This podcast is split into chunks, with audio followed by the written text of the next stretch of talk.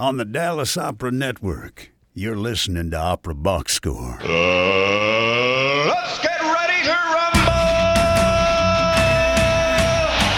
Wherever you are, however you're listening, it's Opera Box Score. I'm your host, George Cedarquist, joined on America's Talk radio show about opera by Oliver Camacho, Matt Cummings, Weston Williams, and Ashley Hardgrave.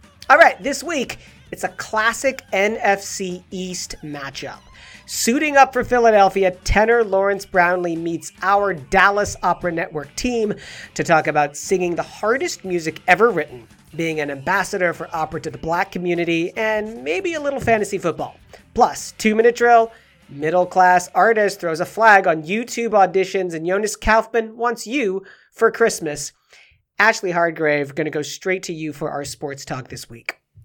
Uh, yes, I think that, besides my screen name, the other biggest thing that we need to talk about uh, is a million congrats need to go to Kim Ng. She is Major League Baseball's first female general manager. So effective, amazing. I think immediately or in the next couple of weeks, uh, she's going to be running the Miami Marlins. So she is the first woman to run a team, the first Asian American to run a Major League Baseball team. She is the first female general manager for any major American franchise.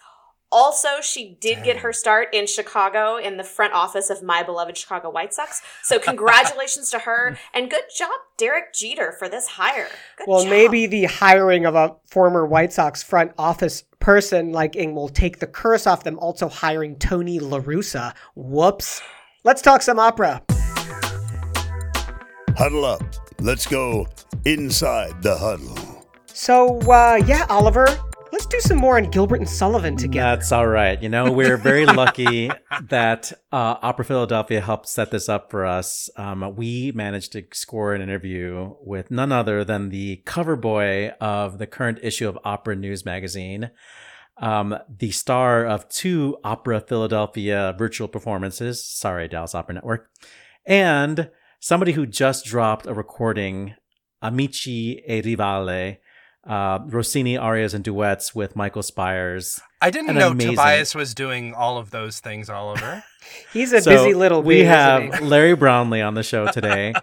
And because we we're going to talk probably about sports, and you'll watch Matt and I, our eyes glaze over for a second, but um, I understand but it's that. It's okay. You, we, got, we got some deep cuts in from, from that you and George are too. In a fantasy football league with against, that's going to be playing against Larry Brownlee. Um, So we had to bring our our own team. You know, what do you call it when you have a pinch hitter or something like that? Like somebody who's like on the bench, you know. So we had to... It's a pinch hitter. Okay, or coming see, off I of the bench. Sports. So, so we're bringing off the bench uh, our friend Tobias Wright to join us for this interview. Well, uh, first of all, thank you for having me here on Opera Box Score. All of you, uh, Oliver, Toby, Matt, all of you guys. I appreciate uh, the opportunity to chat with you. Thanks for all the nice things you said. Lawrence Brownlee and friends, Larry Brownlee and friends. Uh, you know, it was meant to be something that uh, was meant to reach out to all the people of the city. You know, when we do these, we want to try to make sure that uh, everyone feels invited. Uh, and we want to tell people that the music of opera is not that uncool. It's very cool. And it's not that far from maybe some of the music, you know. Uh, I grew up in church singing gospel. So that was my foundation. And I've done all different styles of music. And I also sing opera. And I think a lot of people have this natural reaction to opera. And they think, oh, that's something else that I don't really like or I don't understand. And what we want to try to do with these Lawrence Brownlee and Friends concerts is try to show them that it's not that far of a distance from what you love, as I said before, to what opera is, and show that the same people who do uh, some of these operatic pieces can also do some popular song, can also do some spirituals, and maybe, you know, whatever. You know, something that really identifies to a different person that likes a different style of music is what I want to say. So I've been uh, happy to do that. You know, I'm one of these artists that feel like we as uh, musicians and artists should reach out to the community to uh, to fight for our art form, uh, to try to be in the trenches and advocating for this. And so that's the reason why I do it uh, with Lawrence Brownlee and Friends, and also giving voice at Houston Grand Opera is, you know, my baby as well, and Opera Philadelphia and all these things.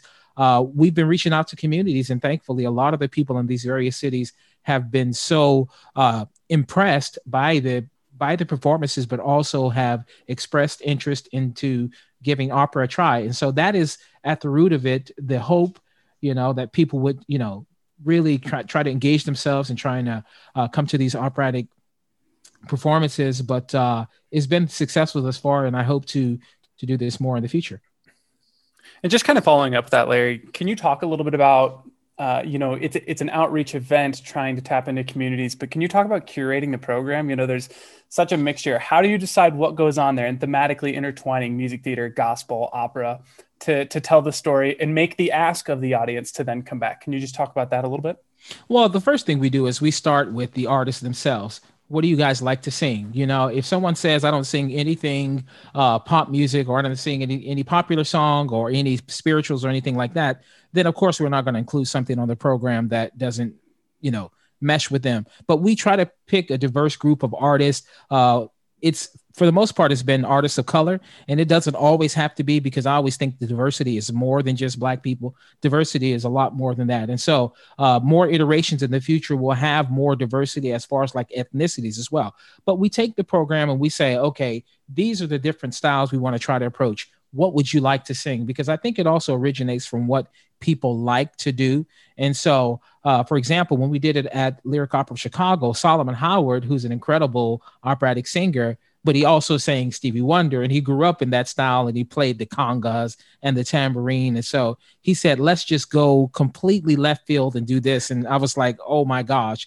And that was one of the highlights of the show at um, Chicago. And so we try to like, try to go through the different genres and then just find what people can offer and whatever that is. And then that's how we put it together. But this, that's something that's um, diverse, something that is um, varied, uh, so people could enjoy it. We want people to have that wow factor. Oh my gosh, an opera singer can also do this. And so that's been the root of what we've wanted to do. And so as we reach out to the, you know, the people after the concert, and, you know, when we were in Chicago, I'm, I'm speaking to Chicago, uh, we were there, so many people said, oh my gosh, this is an incredible experience. And we didn't even have to do the work as much as they told us, I'm going to come back. When is an opera that, you know, is maybe suitable for a first time goer? Uh, and, you know, we tell them, of course, you probably don't want to go to Parsifal in your first opera, uh, but probably, you know, do something like a Magic Flute or maybe a modern piece or something like that to kind of whet your appetite. And then from there, uh, relationships have begun. So that's kind of uh, the, the process we like to have when we do the concerts, and hopefully it is something that will stick. So they'll be wanting to come uh, to the first thing they can get their hands on a ticket for. Oh!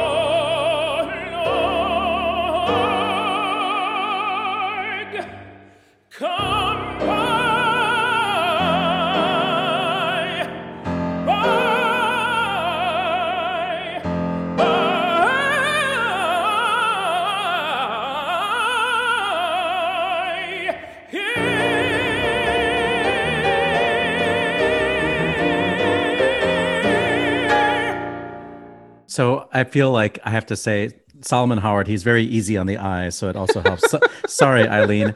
Um, but as you were saying about, um, you know, have them bring out their other skills, whenever an opera singer does anything besides sing, it's like magic. All of a sudden, it's like, what? Exactly. You play the drums? What? You play the tambourine? Like, it's like, what? So it's always so impressive to see people's other skills. And Solomon is also a percussionist. And uh, he did this a cappella Swing Low, Sweet Chariot, uh, accompanied on the tambourine, but he was using like all these different techniques on the tambourine. And I was like literally blown away, because at one point it sounded like a chain gang, and another point it sounded like a celebration. And I was like, what, what is happening here? It was so impressive. And he's can, just can confirm Oliver yeah. cried. Yeah. You know, that was my debut as my professional tambourine as debut. Tam- I have yeah. to say that. Uh, but no, Solomon, that guy is so incredibly talented. And one of the things we've talked about doing it, and hopefully we'll do it in the future, is having a concert that's a little bit more involved where, you know, I see, maybe you can see in the background, I have a couple of guitars, and my instrument is really the bass guitar.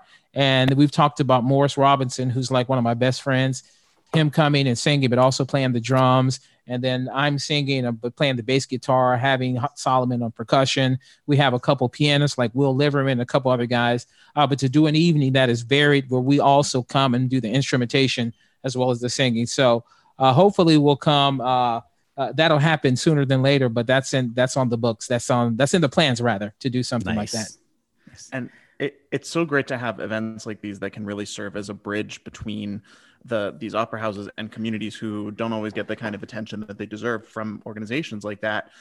Um, and in particular, I'm, I'm thinking about the, the about about the Black community and and your role as an ambassador for opera into those communities. Can can you talk a little bit about what your experience has been?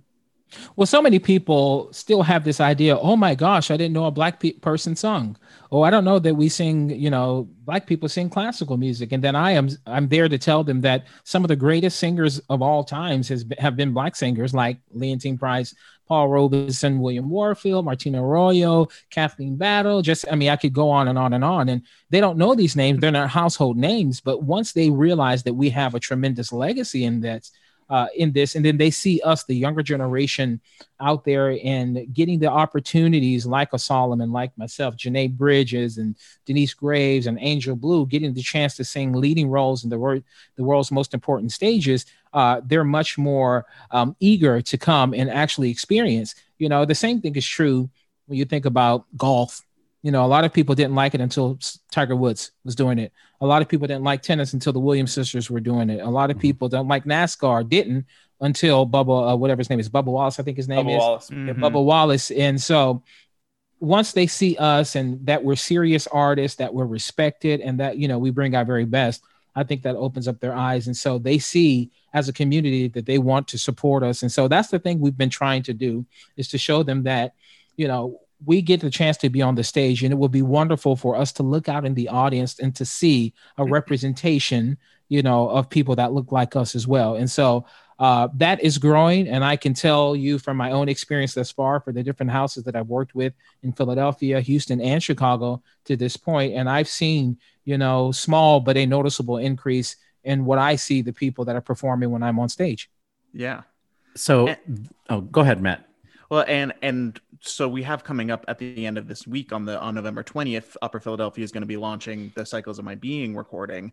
And that is uh, some compared to all of these other operas that were written by dead white guys. You know, these are two living black, a living Black composer and a living Black playwright on the vanguard of these issues and written directly in response to the, the George Floyd and Breonna Taylor protests that broke out this year. Like, what is that like for you to be to be carrying that torch? Well, it was important for me. And a few years ago, one of my friends, his name is Jason Moran. He's a incredible jazz pianist. He and I talked about the fact that it is important for us to use our art as a platform. And we talked about the fact that when we see things that are on our heart, that we must speak out. And so uh, the Cycles of My Being started about three years ago, maybe three and a half years ago, where I woke up in the middle of the night and I was like, crap, another person. You know, we had already lived through Trayvon, we'd already lived through Eric Garner and Mike Brown and so many other things. And I was planning a recital to sing at Carnegie Hall. And I was like, I need something to pair with this. And it was about a year out. And so I said, wouldn't it be great to have a song cycle that spoke about the experience of Black men in America, Black men and women? And so I reached out to a couple of friends, and I just thought it was important to have a African-American or Black composer and playwright. And so for us to bring our collective experiences together to talk about what it means to be a Black man in the United States. Uh, we know that our reality is different than someone who looks like every one of you. You know, maybe Oliver, you have some, you know, some idea of what that is. But, you know, uh, for Matt and Toby, it's a little bit different uh, for the experience. And so we realize that we have Uh, some difficulties. And for us to take a hold of the conversation and to talk about things like love, about faith, about family, about hope, hope, I think, well, the hope is that people will be able to live a little bit in our shoes. Um, and uh, it's it was a passion project for me uh, that was important for me to kind of put out in the atmosphere. And I'm thankful that Opera Philadelphia uh, wanted to be a part of it and to make that become a reality.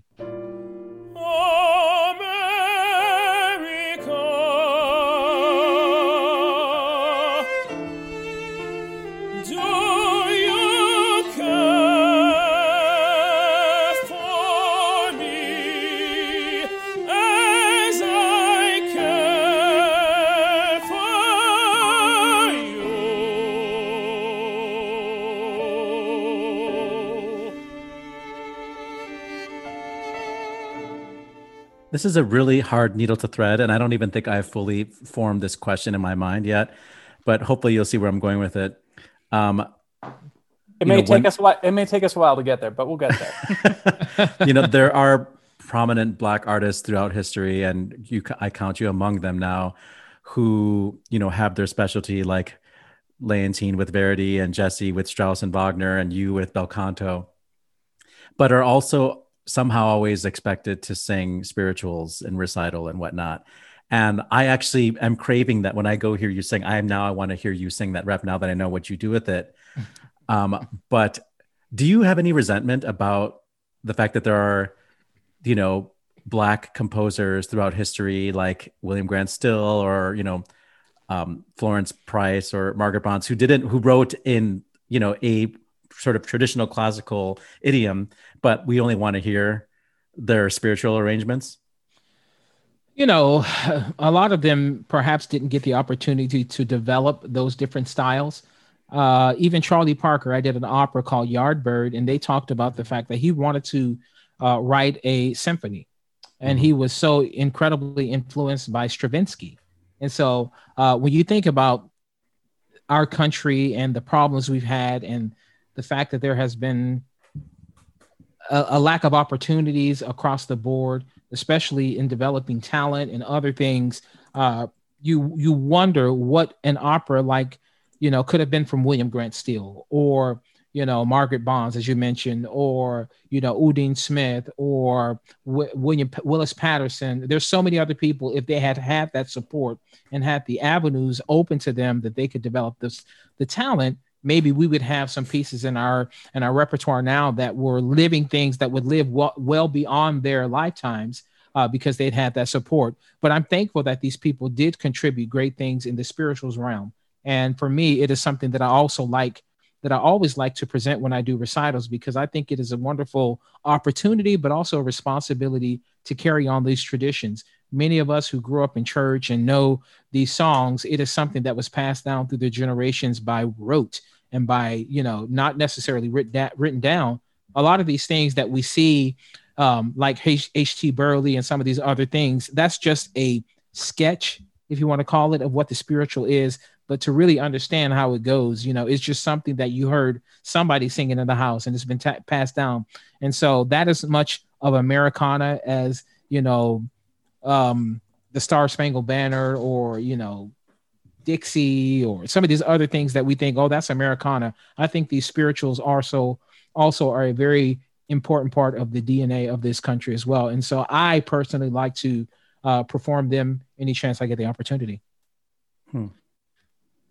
And we are fortunate to get the opportunity to hear you sing new repertoire uh, as of yesterday with your new album that dropped, uh, Amici e Rivali, with with Michael Spires, with your your, your Rossini arias and duets that. that are. I listened to it this morning while I was while I was uh, while I was baking a pie, and it is phenomenal, I have to say. Oh man, thank you. It's uh, this is for us, Michael and I. This is just. Really trying to carry on the tradition of, you know, there's an incredible amount of American bel canto singers. Rockwell mm-hmm. Blake, Bruce Ford, Greg Kunde, Chris Frank Merritt, Lopardo. Frank Lopardo, absolutely. Frank Lopardo, Stan Olsen, Paul Austin Kelly, John Ayler, you know, some of the younger people, uh, Richard Croft, you know, um, oh, yeah. John Osborne, Renee Barbera, Uh, gosh, Michael Spires, you know, there are a lot of people out there, uh, American. So uh, we were influenced so heavily by some of these people, and it really did uh, give us the confidence or the belief that we could be successful doing this repertoire. So Michael is like a walking encyclopedia, and he was hmm. responsible for pulling a lot of this repertoire together. And so the two of us together, we recorded it last year in Verona, and Uh, anticipating the release of it so much. And so it's something that we're very, very proud of. And thankfully, some people got their hands on it before it released, a lot of the reviewers. And I'm just happy to say uh, that we've, you know, thankfully, they've been giving us like across the board, like five star reviews, you know, and uh, I'm happy that people are appreciated, and hopefully we'll get a chance to concertize this thing, because I think that you can really understand the brilliance of Rossini uh, when you can listen to his pieces that he wrote, not necessarily us singing them, uh, but you'll think, my gosh, he wrote that for a tenor. And uh, I think people can, you know, there are a lot of high notes that we threw in, but uh, I think people can tell that Michael and I had the best time doing this album. We love talking about um, style, a vocal style on Opera Box Score. And can you, since you have so much experience, I mean, we have sort of an idea about the difference between yeah. like Rossini, Donizetti, and Bellini. I mean, we know that Rossini's phrases are a little bit shorter, and we know that Bellini's phrases are a little bit more punishing. And we know that Donizetti has more of the orchestration that sort of is suggesting Verdi. What is it like for you, and what maybe necessarily different thing do you have to do in each of those, you know, niche composers when it comes to the tenor rep? You know, Rossini, of course, everybody thinks about the Fioratura, mm-hmm. you know, and it um, that's, you know, the flexibility, the lightness, even when you're singing things that are not necessarily um, light, like a Barber of Seville or like Le Conte di or Italian Girl in Algiers. Uh, but even when you're singing La Donna del Lago and Armida, you need the flexibility and, and, and the ability to move your voice and not really plant your feet and kind of like dig in like you have to do on a Bellini. If you think of Bellini, of course, Ate Okada, Puritani, and Sonnambula, it really uh, requires uh, some tenacity. Um, you know, it's it's it's punishing because the tessitura is high. It's high line, but it's kind of like uh, engaged from a technical standpoint that it's just like, I can't take any time off. You know, where Rossini is like, da da da da da da da da da da. Bellini is like, da, da, da, da. I mean, if you think the third act of I Puritani, son salvo, al fin son salvo, it's just like, it's, it's never ending. Yeah. It's relentless. Uh, and, and, you know, Donizetti, as you talked about the orchestration being a little bit thicker in some pl- in places, um, everybody thinks about legato, legato, legato, legato, legato. Um, sometimes it's a little, bo- little bit more middle voice sitting, even though from time to time you get the opportunity to go and touch up. You never have to sit up there like you do with Bellini. Bellini just sits so high, so high. Even when you think about Sonnambula, the duet, you just hang in that punishing area all night. And so for me, the difference is, is the flexibility of Rossini, having to stay in this high, um, difficult tessitura of Bellini, the higher sitting tessitura, and then this, the middle voice legato where the orchestration can, can be a little bit thicker in Donizetti. So those would be, from my standpoint, the real differences between the three. There are some similarities. Of course, you have some fioratura in Donizetti and Bellini, but it's different in a way of uh, Rossini. And one of the things that Michael and I are doing as a part of this promotion, we're doing this thing called the Rossini Run Challenge. They're all different. So all of you, you guys can take part in it as well. The Rossini Run Challenge. And so, and it'll show you how difficult Rossini is, but in a different way than Bellini and Donizetti. So I think, let's you know, do it. Can we set up a tournament? yeah, yeah. Got a bracket going. Turn- yeah. So there you go. Not that like I want to like make this about me, but like I've always had flexibility in my voice, and I always could do the coloratura, but I'm I can do Handel for days. But when mm-hmm. I sing Rossini, I get so exhausted. Like I have all the notes in my voice to sing Accorridente, but I've never made it all the way through the aria. Oh, really? Have you ever had one of those days? And I just want to hear what it's like from you, because like we think of you as being flawless technically, but please tell us that you have struggled at the end of Accorridente or something. Oh my gosh. Of course we all struggle, but the thing is what we have to do is try to mask our struggles. And sometimes we can't let the audience know, even if we're dying inside, we mm. got to like put on that face that, you know, like I did everything I could to get to the end of this aria without fainting. So yeah, you know, you t- I, I'm I'm a firm believer in the fact that you get on stage and nothing is like a machine. You know, you have to feel like you're living in the moment, and there's flexibility. Sometimes you'll have to hold that high note a little bit shorter. Sometimes you have to like a, take a detour. Uh, if something's not functioning correctly, uh, you may have to take more breaths. You may have to plan out what you're going to do in a different way. So yes, we have our struggles. And I think it was Pavarotti that said that our voice and our technique is like this. No, it wasn't Pavarotti. Somebody else said, else said this. Our voice and our technique is like this. Sometimes you lean on your voice. Sometimes you lean on your technique because maybe they're not working. Then you have those few times that it happens, it lines up and everything's fine. So sometimes you'll be leaning on something. You're like, oh, that's not working. So I just need to get through it. And as an artist at a certain level, you have to make sure that it's acceptable, whatever you do, uh, but it may not be what you are, the the absolute height of what you're capable of doing. So uh, just being smart with what you have in that moment on that evening, I think is very, very important as an artist uh, to make sure that the audience doesn't know you're about to pass out. Do you ever get to an ornament and decide to go for a different one in the moment? And yes, uh, absolutely. And, and Uh, like are all of them always planned out in advance? Like you have your your Rolodex of the ones that you know that you're going to go for?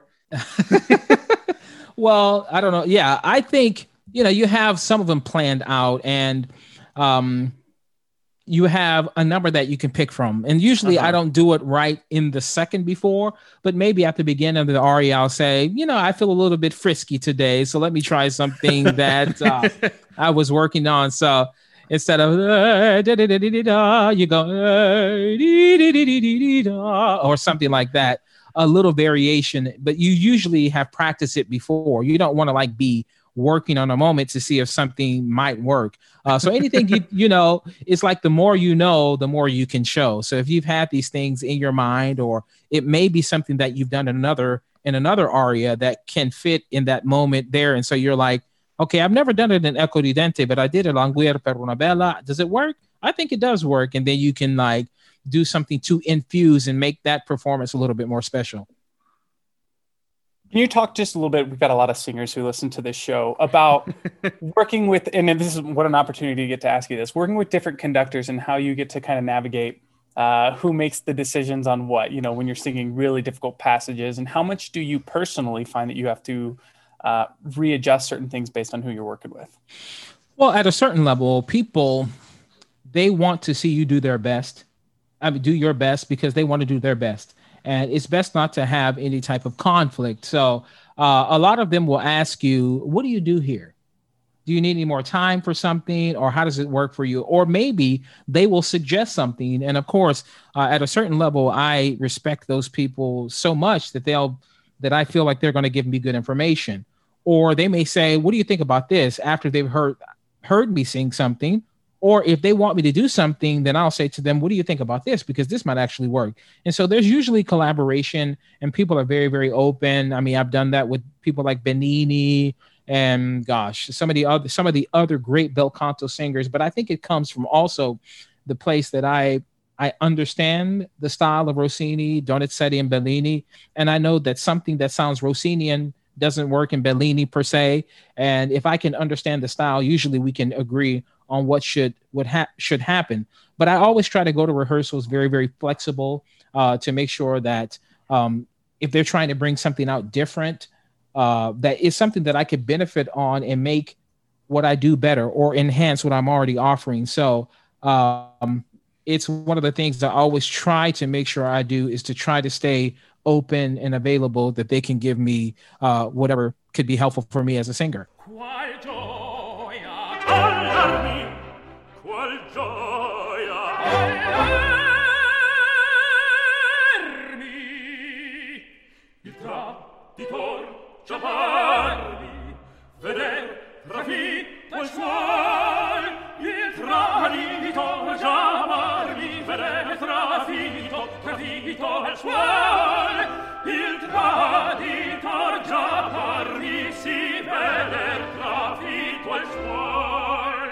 So we're going to nerd out just a little bit more. Um, you know, we are all mostly familiar with a voice like Pavarotti and Corelli and Di Stefano. And when we listen to them for a long time, we can begin to understand their techniques. Like Pavarotti always begins to modify, you know, at around E natural or something like that, sometimes before, you know. I've yet to figure out what your tells are. And, and I would be curious to, to wonder, like, what did you smooth out so that you have no tells? And what can we look forward to when you start getting older? Well, uh, you know, uh, my teachers have told me that always I have to bring the head voice down. Mm-hmm. Uh, and to make the voice unified, unified from top to bottom. And so, you know, we know that tenors start to modify, do all kinds of stuff around E flat, E, F, F sharp, or something like that. So, you know, when I've done exercises, you know, my teacher talks about be- going slim through the passaggio, so there's no break in the register, so that it sounds like one voice. And so, I don't know. I think I've worked to try to smooth that over. Uh, sometimes I have to say, hmm, let's see. Oh, that didn't work like it should. And then I need to revert back to some of the things that my teacher told me. So what are my tells? I don't know. It's this idea uh, that, I mean, I've already ha- always had a high voice, but bringing this head voice down and really trying to have enough head headiness in my sound um, that hopefully that when you, that it never feels like it's just a completely different voice when I go from the bottom to the top. Does that make sense what I'm saying?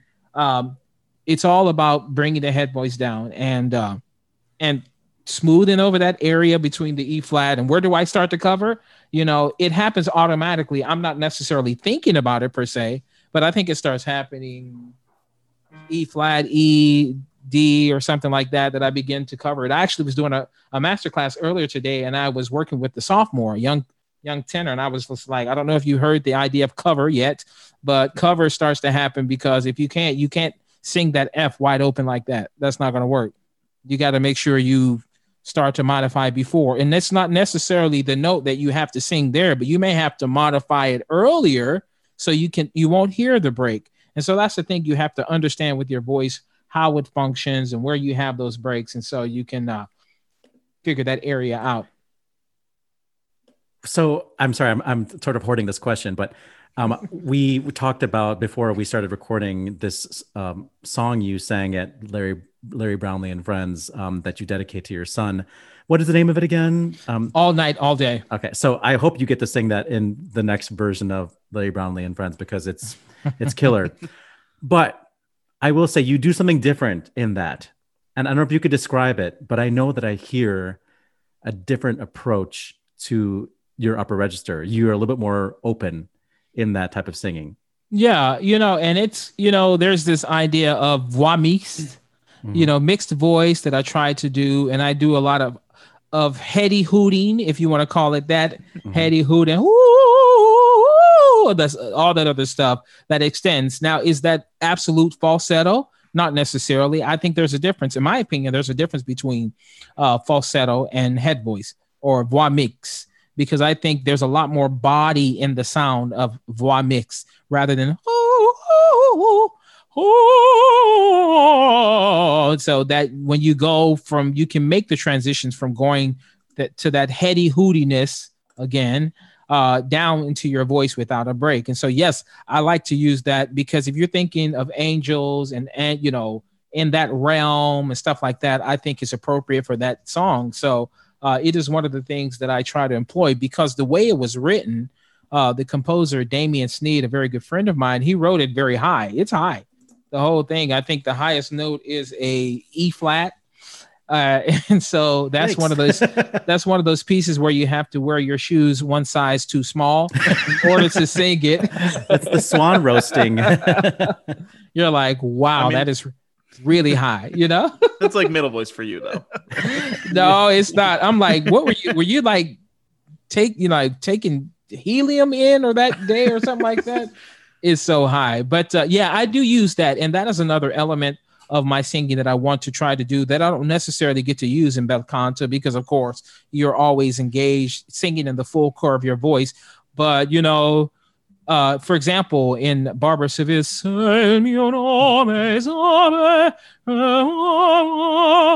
that's headier. That's headier in the sound. But I can sing in I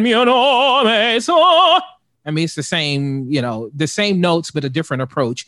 And this is the thing. These are the things I think we need to explore as singers to to increase the the palette. Have. Yeah. Yes, the palette, yeah. You know, all the things we get a chance to choose from when we infuse our pieces. Jonas Kaufman, I know he's a big conversation, you know, these days, because, but you know, Jonas Kaufman. Are we going to talk thing, about it? You know, one the, the thing I respect about Jonas, he has a lot of tricks up his sleeve. You want to yeah, call that or he has a lot of elements or colors that he infuses his singing with. So I respect that. And so for me as an artist, I want to become more intelligent and be able to, you know, infuse what I'm doing by these various colors that I think we um, have at our disposal. And as you know, I do a lot of art song recitals as well. And I think this is the place where you get a chance to explore these various things. And so um, the more I can do it in different pieces, I want to do it. Uh, Larry, I know that you are a giant Pittsburgh Steelers fan. Die hard. Die hard. Pittsburgh um, native right here. Oh, nice. I'm from Youngstown, Ohio. You know it? Oh, all right. Yeah, yeah, yeah. Youngstown, yep. Ohio. Yeah. So you're they're having an incredible season. And I guess my question is to you, you know, Mike Tomlin, future Hall of Famer, Ben Roethlisberger, future Hall of Famer. They're undefeated at the midway point. So why is it that the Kansas City Chiefs are going to repeat as Super Bowl champions? I'm just kidding. Gonna, I'm, that's I'm a not going to happen.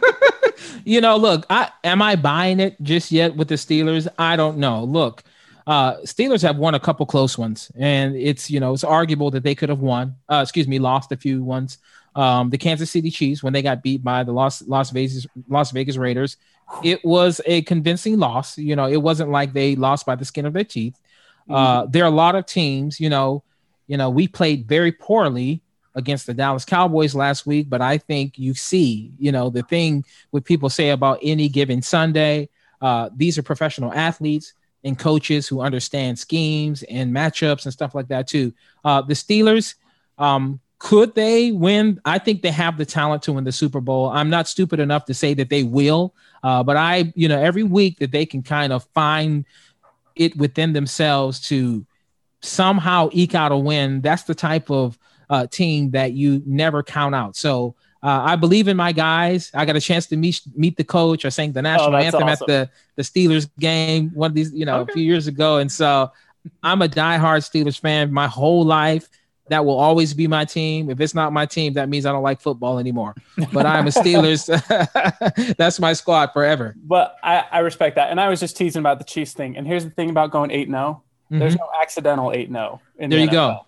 I mean, that's impressive. So just wanted there, to put that out there. Also, you and I play each other next week in fantasy football. In the Fantasy uh, football, yeah. You know what? If so, I can if I can have my guys be healthy, good Lord. I mean, Nick Chubb is out. Chris Carson is out. Gosh, Devontae Parker had a hamstring in, uh, uh, injury. Cam Newton has been horrible. Horrible. Uh, You've been but, really active on the waiver wire, which I respect. So you're managing hey man. that team. Like, you're hustling, and I'm kind of scared. Hey. I feel like every team we play, just like we get blown out. Everyone has the best. Yeah. Hey, here's here's the thing. You know, the championships are won on the waiver wire. And last year in this in the fantasy, I was winning the league the whole way. I was like. I, I had like two, three losses the whole season. I was doing well, but because the way we do it is like you leave the waiver priority for the, the lower ranking teams. And so they're always picking up players and making acquisitions and building their team towards the end of the season, where if you've been good, you can never pick up anyone. And if you get an injury later on or something happens, you can never improve your team. So I told, I told some of the people that I'm kind of hanging around around the middle of the pack until I make my late season surge, because I've got a, I'll, I'll be I've got a plan. Well, Larry Brownlee, thank you so much. Congratulations on the new record. And we look forward to watching all your stuff. You're in so many places all the time. I don't know how you keep up with everything you're doing, but um, I don't either. the, the sit down with Larry Brownlee and uh, Cycle of My Being and the Larry Brownlee and Friends coming up with Opera Philadelphia. So much stuff. Um, so um, yeah, we're, we're watching, and thank you for being on our show. Thanks thank so you much. guys. Thank you for having me. Appreciate it. Go Steelers. Support for Opera Box Score is provided in part by Opera Philadelphia. Opera Philadelphia introduces the Opera Philadelphia Channel, a season of innovative, dynamic opera reimagined for the screen. When are we going to get our own channel? Well, we George, were supposed to be the- on um, Quibi. It could be, yeah. R I P We were right after Game Show, and then, then well, we're not now. I heard Disney Plus was knocking after Hamilton was such a success, though. Because this is the same. Mm-hmm. What else is on the channel? The Opera Philadelphia channel features soprano Lisette Oropesa in her acclaimed role debut as Violetta in La Traviata. So love good her. Right now. Also on the Opera Philadelphia channel, internationally renowned tenor Lawrence Brownlee in two recitals, including The Searing Cycles of My Being, a reflection on being a black man in America. And I just want to remind everybody that if you just heard the interview with Larry Brownlee and I, he basically said that I'm black. So um, that's great. Well, I mean, he said, he said compared to Toby and me. The two whitest people on the planet. The bars, yeah, yeah. Mm-hmm. Also on the Opera Philadelphia channel, a new film of David T. Little's Soldier Song. Uh, uh, Soldier Songs, I should say. And I I also want to say that David T. Little liked one of my posts on Facebook once, so pretty much Man, the best. Weston, we've heard famous. That line so often. Ashley, how do we get the Opera Philadelphia channel? So the Opera Philadelphia channel is available on T Vs, it's available on computers, and on mobile devices. You can do this two ways. You can buy a season pass for just ninety-nine bucks, or you can rent individual productions at opera phila dot t v. That's Opera Phila, which is P H I L A dot T V, the Opera Philadelphia channel. You know what? We've had David C. Little on our show. We've had Lawrence mm-hmm. Brownlee on our show. Mm-hmm. We just need to Lisette get Lisette Oropesa. Oropesa. As long as you can pronounce her last name, Oliver, we've got to get you to pronounce it right. Oropesa, Oropesa. End of ad.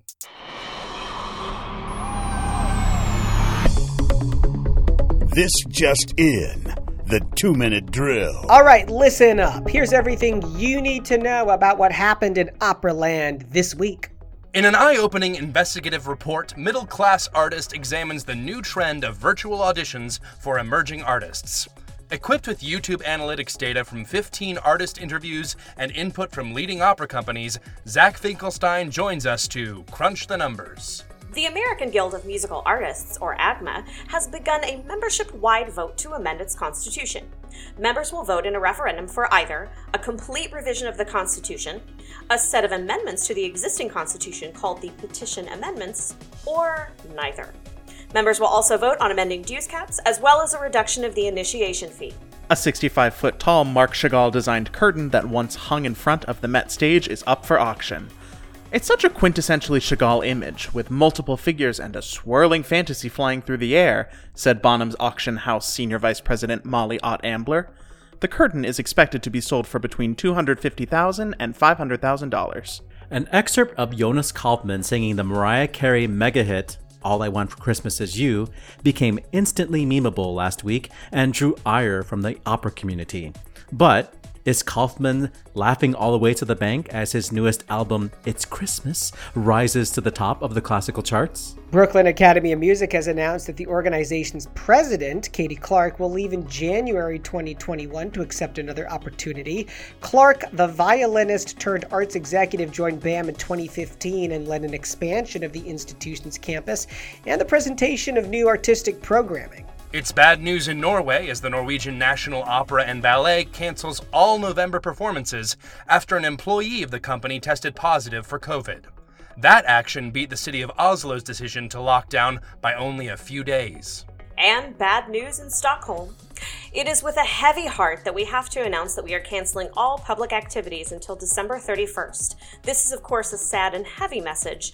Even though the practice of stage art is important, it must not perish human health, said Royal Swedish Opera C E O Birgitta Svenden in a statement. Opera Orlando has announced that it will return to live performances with a Deflatormouse-themed showcase.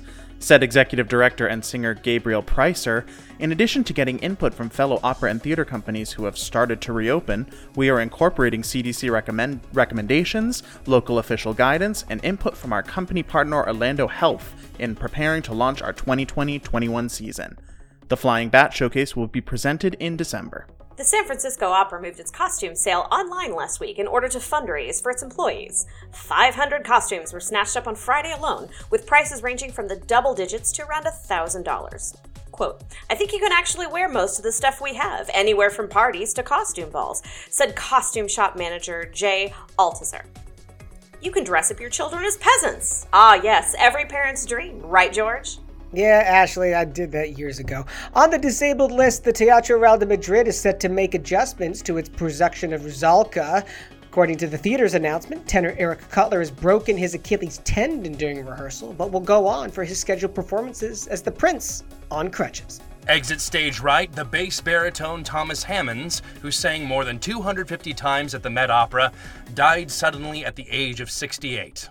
He created the role of Henry Kissinger in the world premiere of Nixon in China in nineteen eighty-seven at Houston Grand Opera. And tenor Samuel Hall died at age forty-seven from injuries sustained in a motorcycle accident in his hometown of Columbus, Ohio.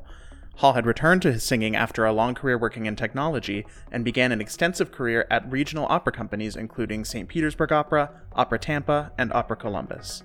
And on this day, November sixteenth, in eighteen fifty, it was the first performance of Verdi's opera Stiffelio at the Teatro Grande in Trieste. In eighteen ninety-five, composer and conductor Paul Hindemith was born in Hanau, Germany. In eighteen ninety-six, Lawrence Tibbett, the American baritone, was born in Bakersfield, California. In nineteen oh eight, Arturo Toscanini made his conducting debut in Aida at the Metropolitan Opera.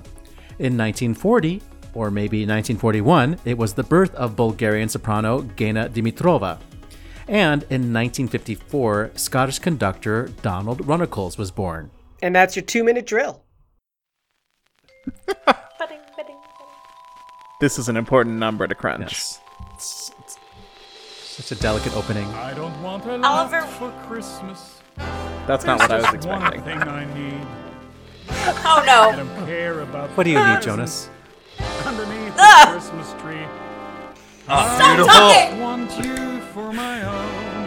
More the Rex Harrison approach. Is he talking to me? I wish come true. True. I want for Christmas. I... Is don't, don't. Oh, here comes. There's supposed to be a riff there. That crescendo was off the charts. I, I, I don't, I don't want it. I, I don't want it. How, how can we unhear that? Is that such a thing possible? A proper I, German lads version of Mariah Carey. Don't it's hate, just guys. So bizarre, Oliver. Can you unshare your screen? It's just upsetting me. It's what? just upsetting me. I just want to say before we bring on our special guest. That maybe, just maybe, this is an American song that European audiences actually like. And just like we hear covers of things, it's the sometimes. Christmas Carol of our time. Yeah, oh, it sure. absolutely is. And they love, and just like you know, me. just like we celebrated Renee Fleming singing "Death Cab for Cutie," for example. Uh, maybe the we? Europeans are celebrating their own artists. The Germans are celebrating their Jonas, you know, singing an American pop star. You know. I, um... I unironically enjoy this album. You guys are all wrong. I am I am all about some cross-genre, turning things on its ear. I've built a freaking career out of it, okay? Like, I am definitely one who's usually in full support of this. There's just something about this. It's not quite to the camp level of the Vienna Last Christmas. It's like, it's close, uh, but it's not there. Hall of Fame. And so Hall I'm just fame. mad and sad, and I want to go lay down. Like, that's all I want. Ah, well, luckily we have our uh, special guest to give us a definitive ruling on uh, the Jonas Kaufman Christmas album, Hot or Not. The most important news of the week. Zach, what's what's your hot take? I think it's the hottest summer jam of twenty twenty. Yeah! There we go. So, Zach Finkelstein, you have been so busy doing so many things, and then all of a sudden you drop these bombs Um, that make everybody wonder, how come nobody's been collecting this data? How come it takes you to put the work in so that we can really have the data to show what we all have been thinking? Um, thank you so much for this recent article in Middle Class Artists. And the title, for those who haven't seen it yet, published uh, a week ago today, Emerging Opera Singers Now Pay for Online Auditions. Point. Are companies watching them? Mm. Zach, what can you tell us about which American companies are actually watching auditions? I can tell you a lot of things. Um, so, you know, I've been looking at young artist issues for a while now. And, you know, the hot story this fall everyone's been talking about is this audition consortium. And it's a group, I mean, it sounds it sounds Doctor Evil-esque, but it's actually a, such a great idea. Um, it's twelve companies led by Houston Grand Opera. And um, the idea is to sort of streamline the application process where, you know, it all is on in the same date. Um, there's a similar application. It's not quite at the level of a common application like a college, you know, essay.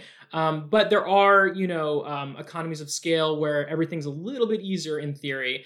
Um, and so that was the that was the pitch that I think these companies were making to singers is, you know, it's going to be easier. It's going to be more equitable, less of a headache. Um, we're all trying to get through this. And I know there were also, you know, major steps forward on application fees. Um, I think some of them charge nothing and some of them charge as little as five dollars. So, you know, on paper, this all sounded great. And then reports started coming in from young artists saying, you know, very tech savvy young artists, um, that, hey, you know, these are hosted on YouTube's and I have YouTube's analytics, uh, YouTube analytics. Let's let's take a look under the hood. Um, and because, you know, embedded views in third party sites on YouTube are counted as views, mm. um, they were able to see that, you know, sites coming from insert name of application site um, were averaging a certain amount of time. And that was not the full time of an aria. And in fact, some people showed that, you know, their second or third aria didn't really have any views. Um, mm. So I interviewed a lot of people. Um, I think the final tally was closer to twenty, but I think conservatively I said fifteen. And, um, you know, the, the main finding was that um, there weren't there weren't twelve views for twelve applications. Let's just put it that way.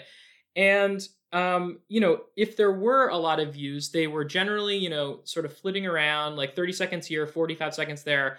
Um, one person who applied to fourteen young artist programs, um, uh, one of her views got eight, uh, one of her arias got eight second view um, from the application site. So, you know, some pretty shocking statistics on what we had all sort of thought in our heart of hearts, but had prayed was not true. Um, you know, and the data, it's not one hundred percent definitive. It's, you know, it's only fifteen people, but it does, it is pretty devastating to look at, um, based on the amount of money that singers are putting into these auditions. I mean, my first case study, uh, Rebecca, she put five thousand dollars, including lessons and coachings, into fourteen auditions, and she didn't, and sorry, fourteen applications to audition. Oh, Let's just God. be clear for those yeah, who don't follow. Right. Yeah. She didn't get a single audition. So, you know, and she, I think she got five views on her first video, a minute and ten seconds. And these are, these are arias. It's not, they're not like, you know, two minute bops on the radio. These are like four or five minute arias. Um, and it's, you know, it's pretty clear that they're sort of skipping around to different sections and checking for, you know, runs and high notes and cadenzas or, or whatever, and then moving on as fast as possible because, you know, to their credit, Um, these companies are receiving record numbers of applications. Um, I think uh, it said in the article, Pittsburgh had a, almost a fifty percent increase in applications this year. Hmm. So just a wild amount of people applying. Um, and the fact that it's, you know, the wild, wild west on technology in these, I mean, they're not setting ground rules is part of the problem. Mm. So what it, it, instead of providing an equitable, um, uh, you know, level playing field across, you know, all economic and, um, you know, socioeconomic backgrounds, Um, it basically, you know, some people are spending two thousand dollars on a microphone setup and some people are using these little apps with digital, like, you know, these little like digital pianos and recording on their, on, you know, a, a sixth generation iPhone or, or an Android. And I mean, don't tell me that you don't take this into consideration. Like, there's a reason every person on YouTube has a ring light. There's a reason that every singer bought a, that could bought a microphone. It's because aesthetics matter and and um, you know, the voice matters. Like, high frequency voices are much harder to capture in certain situations. Mm-hmm, um, mm-hmm, I know that mm-hmm. it's a big problem for sopranos, um, even on certain microphones. Yeah. So, you know, there are inequities built into this process that were not removed. In fact, they were expanded upon. Um, and um, it just, you know, it just goes to show that this is just sort of a fresh coat of paint on the same systemic inequity that all emerging artists are facing right now. Uh, obviously, this is a pretty big problem, um, but I, I'm kind of at a loss for like solutions. Do you have any ideas as to what? I have actually. I was going to propose, and I don't know what you think about this, Zach, and maybe you could be the person to amplify my solution and give me credit. Um, maybe we need to go. I mean, it, let's just be more realistic about how these auditors are using this these materials. Maybe each singer can do short videos of passage work, of high notes, of important phrases of things, like their highlights reel, and send that. And then if the auditor wants to hear that person in audition, then that's when they request a full thing, like a, you know, a full aria or an in-person audition. No, I think that's exactly right. I mean, I've, you know, the Oregon Bach Festival, I, I applied a few years ago, and they, they just wanted thirty-two bars of Cum Sancto Spiritum from the Mass in B minor at like lightning pace and a couple of scales and, you know, recite some German. And that gave them what they wanted because they were looking for people who can wiggle, who have pretty voices, who have good range, and who can, who can sing in German well. I mean, so I think, you know, it's... Companies, I'm I'm very sympathetic to what companies are going through right now because they weren't expecting this many applications. They're overloaded. You know, half their, in some cases, half or most of their staff are furloughed or, or you know, mm. being unpaid or working, you know, wild hours right now just to get this done. So I totally understand that. But in a way, it's their own fault because they created this. Like the young artist, the young artist didn't emerge from, you know, the cave with Man and Fire and Young Artist programs. This is this is a very recent invention by companies, um, and the application process through this application site um, is a very recent phenomenon. And requiring this much, you know, requiring you to fill out, you know, give you a, a C V and fill out the exact same information on an application and send in three arias in different languages and have different arias for a second round.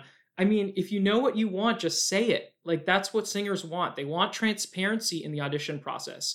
And, you know, that also goes to who is coming back. So companies are not being clear of who is being rehired. Yeah. And that's especially problematic in twenty twenty because the twenty nineteen Young Artist programs were largely canceled. And those people were given, many of them were given invitations to return.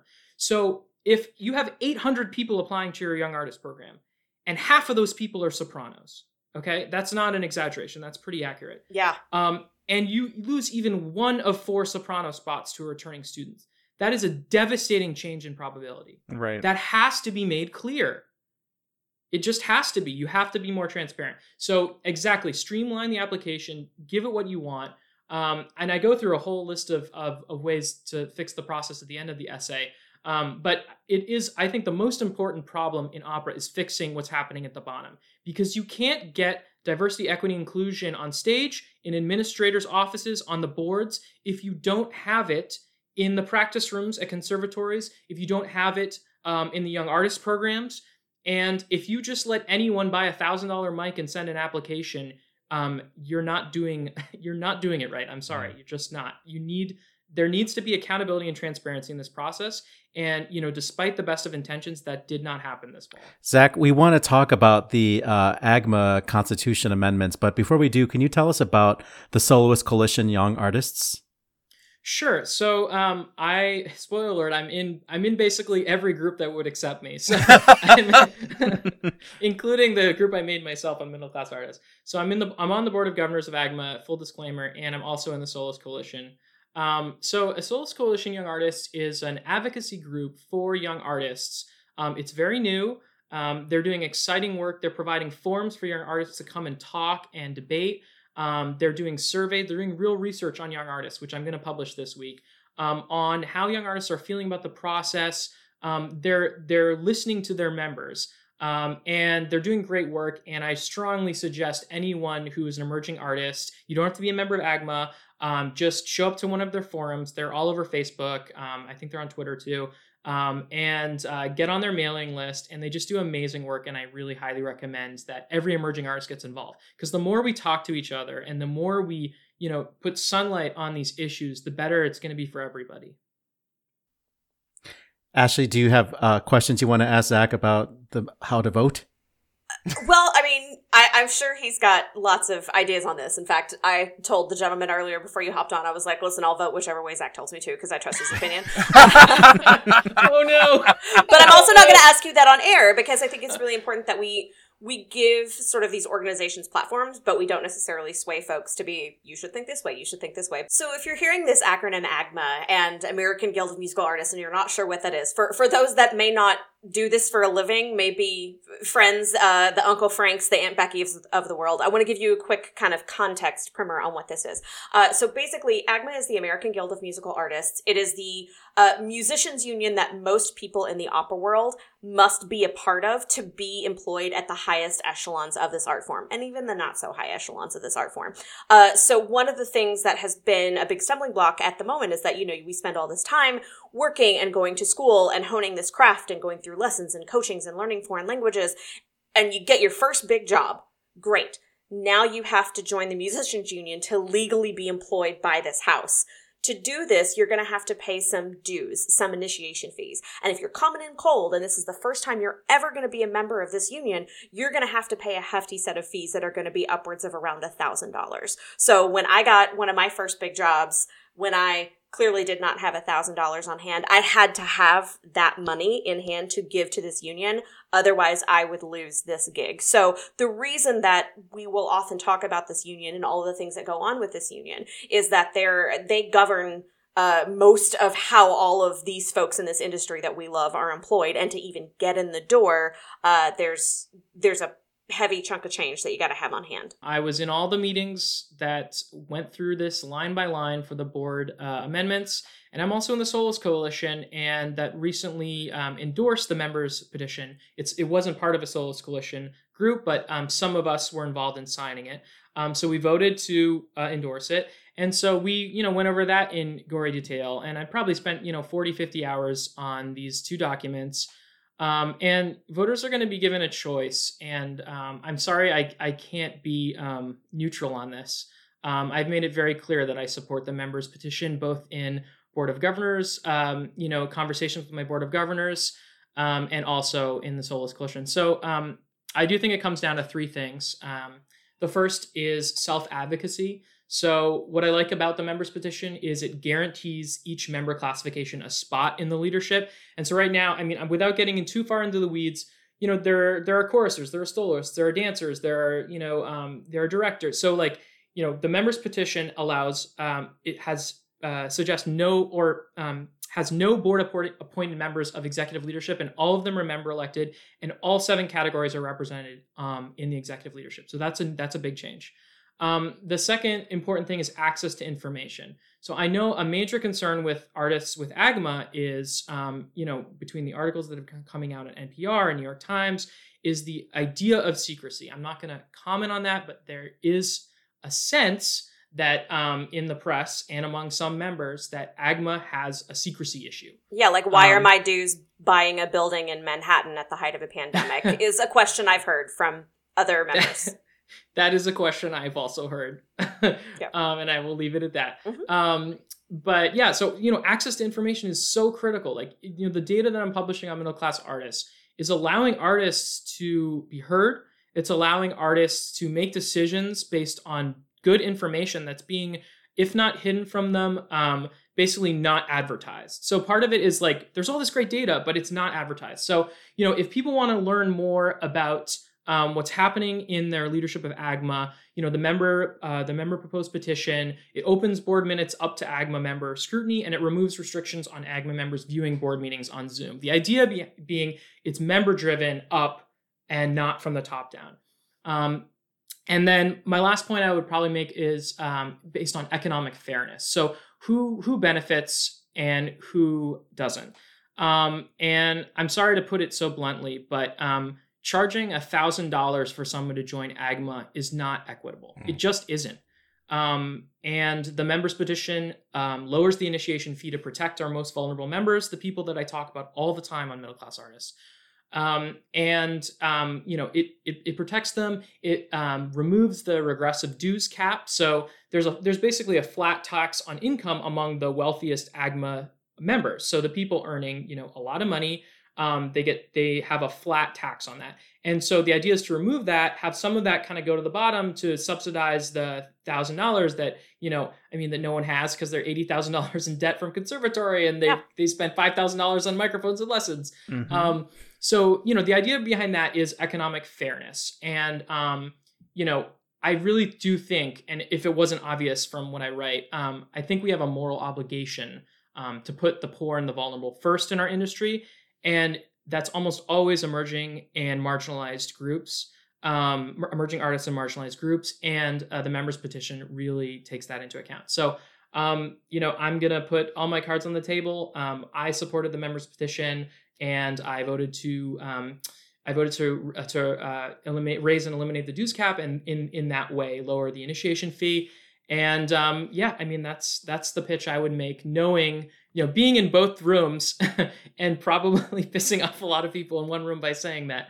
Um, but that's how I feel. Um, I really do think it comes down to economic fairness and equity, equity. And, um, you know, every word I say, I believe. And um, whatever you hear on the Facebook, on Facebook, because it's bananas right now, just understand that, you know, a lot of people looked at it. This is my take. Uh, I'm in a bunch of groups. And so I understand issues in a way that maybe others don't. Um, if you want to take that into account, great. If you want to take, you know, my reputation into account, great. Um, I, I much prefer if you read them yourselves, but I also understand that not everyone has the time to do that. Um, well, we'll definitely make sure we get those links on the website. Zach, Zach Finkelstein, uh, middle class artist dot com. So in depth, so truthful, and so insightful. Thank you so much, buddy, for hanging out with us. Thanks so much for having me on. Let's wrap this show up. Good call, bad call on Opera Box Score. All right. Such a pleasure, as always, having Zach Finkelstein on the show, middle class artist dot com. True American can... hero, Zach Finkelstein. That yes. is some white excellence for you there. Everybody's sweetheart. Good call, bad call. Oliver Camacho, what do you got? So this literally debuted just a few days ago, I think on Saturday or Friday. Um, it's Annie Lennox performing Queen. Dido's Lament, Percival, Dido and Aeneas, When I Am Laid in Earth. It is so good. Get ye to the internet, to the YouTubes, and watch this. This is crossover done on the level of Klaus Nomi. Like, just so brilliant, so artistic, and will introduce people to this aria, which is just one of the best pieces of music of all time, but here for a new audience. And I'm just very happy that this thing exists.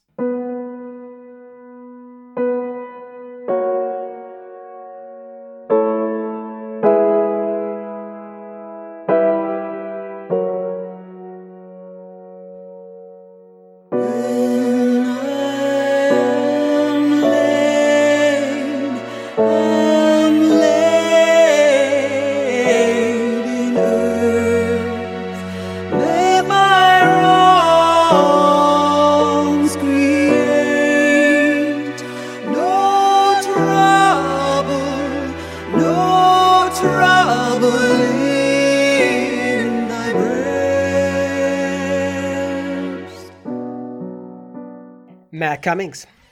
If you're looking for something to watch this week while restrictions start to creep up, uh, Madrid is rebroadcasting their novel, socially distant production of La Traviata from earlier in this pandemic on operavision dot e u with an all-star cast of Marina Rebecca, Michael Fabiano, and Artur Bryczynski. Like, that's a really good cast. Weston Williams, pretty as always. Ashley Hardgrave. Uh, my good call this week has nothing to do with uh, opera, but everything to do with soul restoring. Uh, it's Henry James Garrett, who is a cartoonist in the U K. He has put out a book called This Book Will Make You Kinder, uh, and it is about uh, how his career went from silly cartooning to drawing cartoons with empathy to what does empathy look like to we should all be kinder, how am I kind? How can I teach the world to be kinder without trying to pose as a moral authority? Uh, and it, it will, in fact, make you kinder. Can't you tell? I saw the title. I thought it was This Book Will Make You Kinder. I thought it was about German Different kind of book. Different. Different kind of book, George. That's it for this week's edition of America's Talk Radio Show about Opera. Our announcer's Norm Waddell at norm waddell dot com, N O R M W O O D E L dot com. Our theme song is Vodka Inferno, written and performed by the Diablo Swing Orchestra. On Facebook, search for Opera Box Score. Be sure to share and comment on our posts. On Twitter and Instagram, we're at Opera Box Score. Podcast version of our show is available on SoundCloud and Apple Podcasts. The views and opinions expressed on Opera Box Score are solely those of the show's creative team. Any rebroadcast, reproduction, or other use of the accounts of this show without the express written consent of Opera Box Score would be totally cool. Our creative consultant is Oliver Camacho. Our audio and video editor is Weston Williams. For our guest, Lawrence Brownlee, and that cad, Tobias Wright, along with your co-hosts, Matt Cummings and Ashley Hardgrave, I'm George Cedarquist, asking you to continue the conversation about opera while you watch your fantasy football team get crushed. We're back with an all-new show next week when we give thanks for all things opera. Plus, you get more opera headlines, more hot takes, and more bare trees. Join us!